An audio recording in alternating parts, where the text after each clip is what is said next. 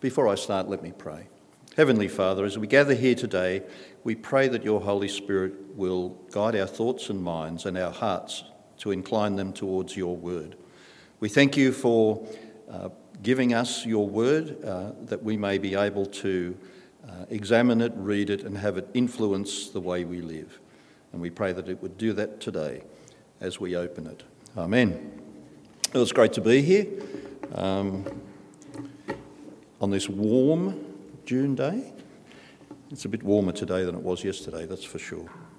We're looking through the story of Samuel, David, and Saul.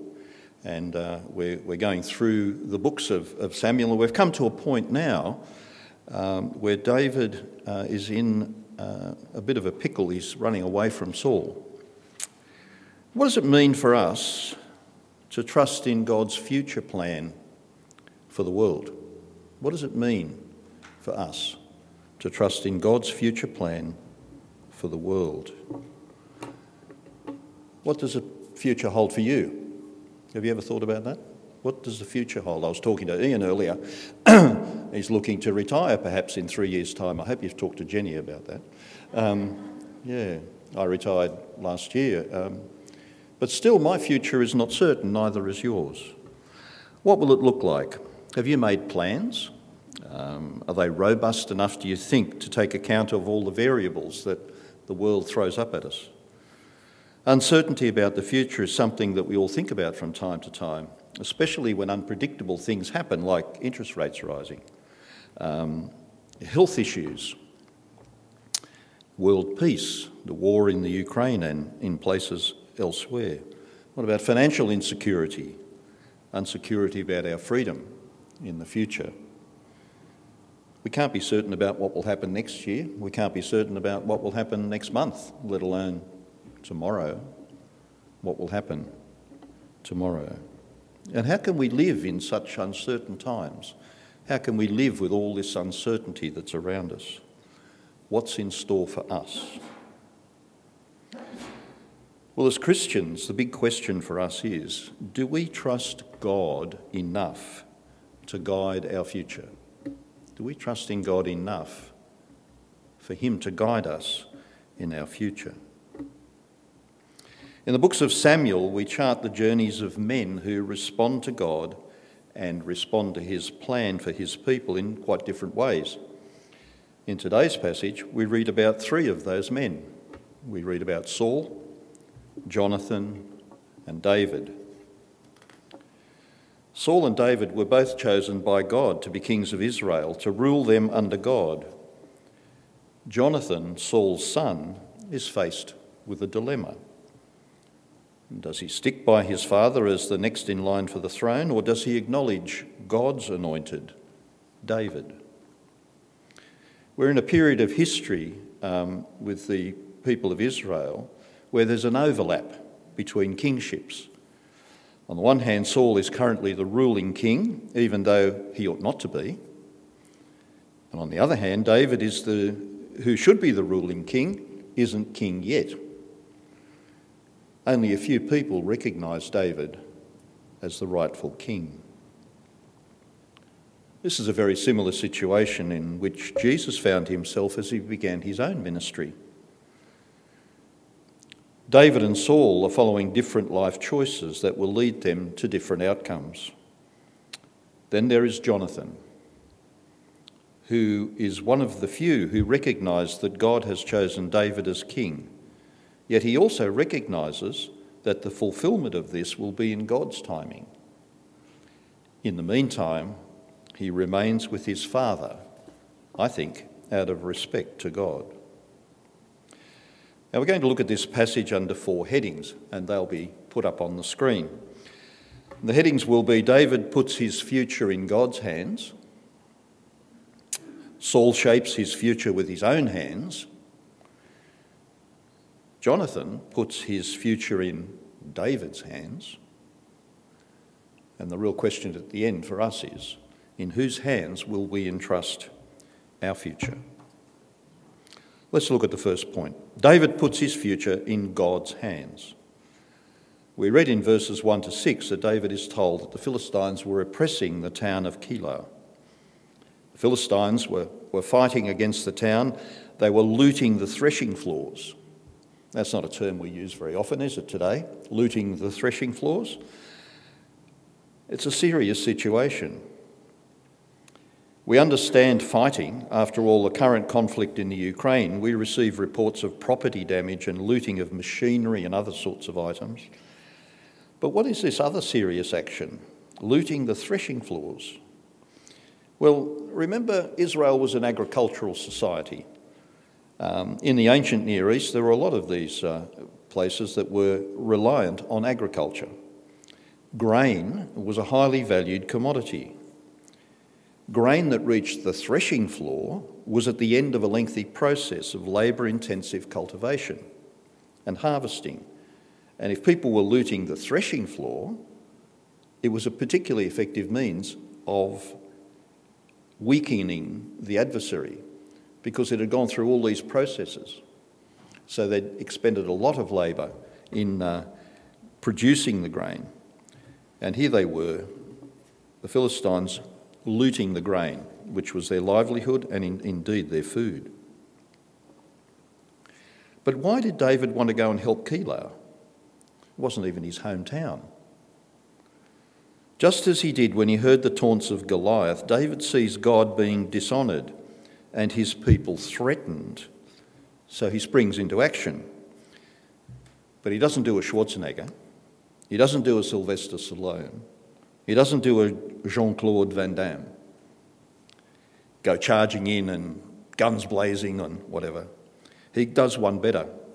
He inquires of the Lord as to what action he should take, if any. Verse 2, "Shall I go and attack the Philistines?" he asks. David's men, on hearing of David's intentions, question his decision. They're afraid that they'd be soundly defeated by all these warriors, battle-hardened men of the Philistine army. Besides, they reasoned, David had a few problems of his own to deal with. He was running away from Saul, who was hell-bent on killing him. He only had a small army of inexperienced men, a fugitive priest, and some food he was given by a priest who was now dead. Oh, he had Goliath's sword as well. Now, to deal with the disbelief of the men, David inquired again of the Lord. Not because he didn't accept the first instruction, but this time it was to demonstrate to his men that he was getting his instructions direct from God. Because David knew where the power resided, and it wasn't in the minds and strength of men. David had access to the mighty, powerful, and all-knowing God, and he called upon God to guide his actions. As a man after God's own heart, he wanted to hear what God had to say. He wanted to be led by what God said, not by what men said. Well, he gets the go-ahead from God, and even though his troops are somewhat reluctant, they go into battle. They inflict heavy losses on the Philistine army and carry off their livestock. As an ancestor of Jesus, David demonstrates the character and union that he has with God in a way that he fulfills his role. David's heart is in the right place with God, and he does nothing without first praying and asking God to direct him.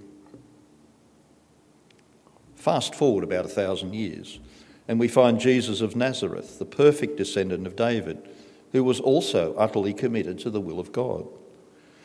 In John 4:34 we read, as Jesus tells his disciples, "My food is to do the will of him who sent me, and to finish his work." In John 6:38, Jesus says to his disciples, "For I have come down from heaven, not to do my will, but to do the will of him who sent me." You see, Jesus was committed to saving his people in obedience, whatever the cost. His purpose in coming was to save his people from their sin, and to do this, he fully entrusted his life to his Father. For this was the only way that he could save them. And it wasn't his will, but God's will that he submitted to. So David put his future in God's hands. And now we shall see Saul, who shapes his future with his own hands. We read in chapters 9 and 10 that Samuel anointed Saul to be king under God with a clear set of responsibilities, and we can read those in Deuteronomy. Initially, Saul did what was required in obedience to God's instructions, but it was only when he decided that he was going to follow his own instincts that things started to go pear-shaped. As he went on his way, he found himself further and further from God until God instructed Samuel in 1 Samuel 15 to inform Saul that he had overstepped the mark, that he, God, had rejected him as king over Israel. Saul's kingly power, his self-respect, his responsibility to guard Israel from her enemies began to crumble. He was becoming a shell of his former self. From being obedient to God, he went to following his own will. He abrogated his responsibilities as king. He failed to protect Israel and was now treating his most loyal subject, David, as a criminal.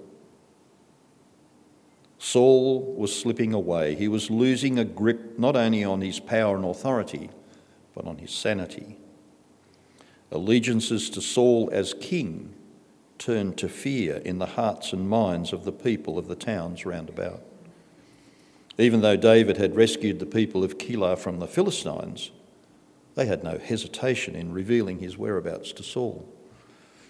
They obviously feared that the same fate could befall them as befell Nob if they were not seen to show allegiance to Saul. The town of Ziph goes one better, giving Saul the exact location of David, almost to the minute detail. The general location, that is, the strongholds of Horesh, the actual hill where David was hiding, the hill of Hachilah, and his location, south of Jeshimon. Who needs GPS when you've got the town of Ziph? The people of Keilah and Ziph knew exactly what Saul would do when he found David. They were more interested in saving their own skins than aligning with David. Besides, Saul was unpredictable in what he might do if he thought that they were keeping information about David from him. Saul's blind desire to kill David became the dominant force, driving his future actions. Without God, Saul had become a fearful, frightened, almost paranoid individual. He was boxing at shadows, constantly seeking reassurance as to the loyalty of his followers and destroying anyone whom he saw as a direct threat. Sadly, every now and again he uses the name of the Lord to validate his actions in some bizarre sort of way. In verse 7 we see Saul saying, "God has delivered David into my hands." Here he's imagining that God has delivered David into his hands. Verse 21, "The Lord bless you for your concern for me," he says to the people. He's delusional, isn't he? The expectation that God has delivered David into his hands and that the Lord has a concern for him. There's something sad and terrible about someone who thinks in that way, because Saul's interest wasn't in God at all. It was in his own evil pursuits. And you can't get a clearer indication that Saul had rejected any association with God than when he ordered the execution of the 85 priests in the town of Nob. It's a bit like removing anyone in your way who gives you the answers that you don't want to hear, answers that you find unacceptable. In what way do people today respond to Jesus in the way that Saul responded to David, you say? Are some people outright? Well, some people are outright defiant and so angry that they will try everything in their power to bring down the name of Jesus. We live in an age that seems to be moving away from God. One Australian Christian commentator suggests that since the 1960s, societies like our own have pursued a moral outlook whereby the rules of life are thrown out in favour of personal autonomy and self-expression, about me, not about the collective community. People are looking within themselves for answers to the questions about how to live their lives, They're trying to fashion a world that bends to their idea of what it should be, a world where those with a voice and power want to impose their views on the populace in the name of progress. Instead of order, there's disorder. Instead of peace, there is war. Instead of harmony, there's disunity. They're making a right proper mess, just like Saul was. We're so focused on ourselves that we've stopped thinking of others, and more importantly, we've stopped listening to God. This kind of action is easy to see in our world, but there's also a more subtle way in which people respond to Jesus in our day and age, which has much the same disruptive effect. Some people outwardly seem to be followers of Jesus, but only when it's appropriate to do so. Some are what I shall term closet Christians, who feel safe in being identified as such when there are other Christians around, but quickly to go along with the crowd when they're away from their church gatherings. And sadly, there are leaders in churches who are not immune to following this type of behaviour, making all the right noises when with followers, yet leading a life of deceit and denial outside. The effect overall is much the same, because God is not being honoured.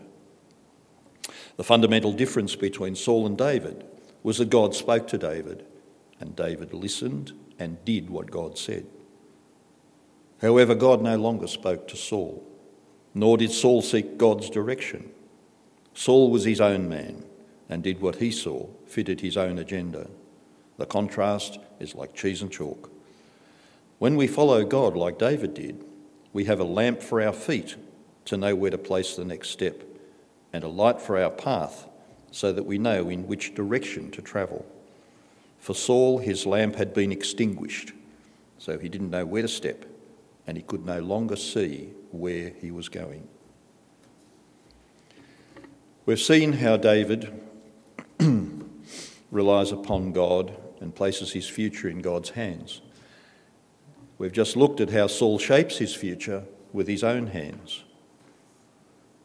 Now we're going to look at Jonathan and how he puts his future in David's hands. You remember Saul's oldest son, Jonathan, was a brave, loyal, and natural leader. He was the closest friend that David ever had. Jonathan depended on God, and so he was able to recognise David as God's anointed king. Of all the people, Jonathan could have rightly claimed the kingship as being the firstborn son of Saul. Yet we did read earlier in Samuel that he willingly and joyfully submitted himself to God's anointed king David. And even though he recognised David as God's chosen king, he remained by his father's side out of loyalty to the fact that he was still the king. Jonathan's relationships were first and foremost determined in obedience to God's will.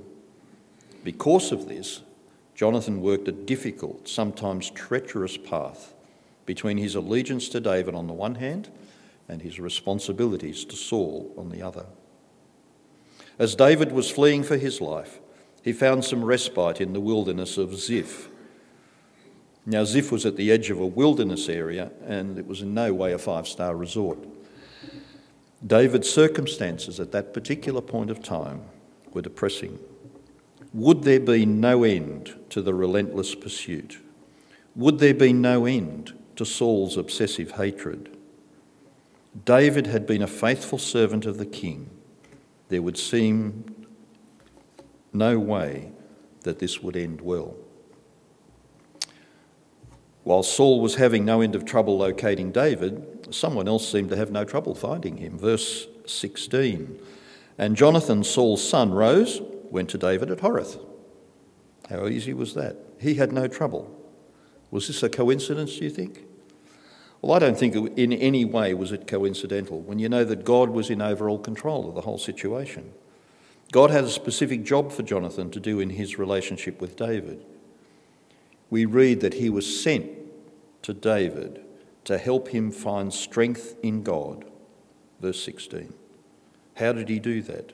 Verse 17. Don't be afraid. he said to David, "My father Saul will not lay a hand on you. You will be king over Israel, and I will be second to you. Even my father knows this." How often in the Bible do we hear the words, "Don't be afraid," or "Do not fear"? And they're usually spoken in circumstances that are desperate, life-threatening, terrifying. They're not empty words. They are an expression of a reality that is more powerful than fear, more certain than desperate, more calming than terrifying.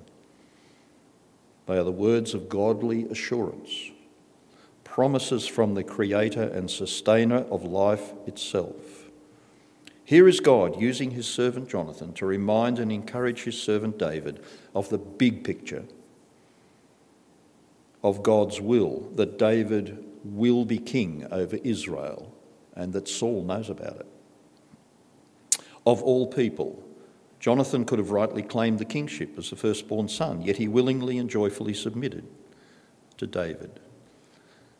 When life gets tough for us, when we're overwhelmed by the fears and uncertainties of life, we also need to be reassured of God's promises. We need to get our current situations into a wider perspective. Whilst the pain and suffering is real, it drains us, sometimes overcomes us, we do know that there's a greater plan for us. And it's at these times that we need to both remind ourselves and encourage others with the truth of the gospel. And who better to remind and encourage us but our Christian brothers and sisters, just like Jonathan did for David. Jonathan's encouragement not only points to the future, towards the eternal outcome, but he also provides a concrete reminder that God is with him in the here and now. And we're able to do likewise for others. Like Jonathan, we'll be encouraged to hear that God is with us through thick and thin, that his promises hold true whatever the circumstance.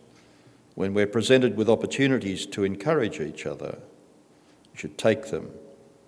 Reach out to each other in the spirit of love and concern. Like Jonathan, God may have placed us to be the right person in the right place at the right time, to remind, to encourage, to support those around us of the unfailing promises of God. Do you know of someone who could do with a godly dose of encouragement? I do. Make it a point to approach them and with God's help, reassure them that God's promises are both true for the future and also for the here and now. God knows what they're going through, and he's there for them as you are there for them. David put his future in God's hands. Saul tried to shape his future with his own. Jonathan sided with David and placed his future in David's hands. Question for us is now, in whose hands will we place our future? Well, we've talked a little bit about that as we've been going through the passage. What is our response to God's plan for our future? Will it be like David? Will it be like Saul? Or will it be like Jonathan? While we live our lives with God at the centre, like David and Jonathan did, or will we live our lives knowing about God but then push him to one side when he gets in the way of what we want to do? David had a heart that yearned for God. He sought God's honour and glory over everything else and accepted his direction in his life. Jonathan similarly recognised God's hand in David's life, and he committed himself to honouring God by submitting himself to David's rule. He understood the difficulties that this allegiance would bring. He knew that the path he was taking wouldn't be easy. When we place our future in the hands of Jesus, we have two guarantees. First guarantee is that it will be a hard slog. It's not easy. There'll be times when we will be persecuted. There'll be times when we'll be ostracised, ridiculed, perhaps even criminalised. Scripture tells us that this is inevitable. And just like David, we may even experience the wrath of authority. And there are Christians facing this in Victoria today, just south of the border, It's close to home. The second guarantee is that God will always be with us. Through all the trials and tribulation, through the storms and the hatred, God is there with us. He's promised to give us the strength to endure, and in the end, he will welcome us to his eternal kingdom. Now, that's the best guarantee I've ever heard of. And it comes from the best source that I can ever imagine. What a wonderful promise for both the present and the future, for us to hold on to in the midst of the uncertainties that we face in life. I think Paul sums it up really well in 2 Corinthians 4. He says of himself and of those who follow Jesus, "Therefore, we do not lose heart. Though outwardly we're wasting away, yet inwardly we're being renewed day by day. For our light and momentary troubles are achieving for us an eternal glory that far outweighs them all. So we fix our eyes, not on what is seen, but on what is unseen. Since what is seen is temporary, but what is unseen is eternal." Let me pray. Father, we thank you for the encouragement that your word brings. We thank you for the reality check that it gives us. We thank you for each other, and we pray that we may be able to fulfill our responsibilities as Christians to not only remember your hand in our life, but also to be a support and an encouragement to each other as we go through the difficulties of living in this world, and together looking forward to the eternal future that you have promised.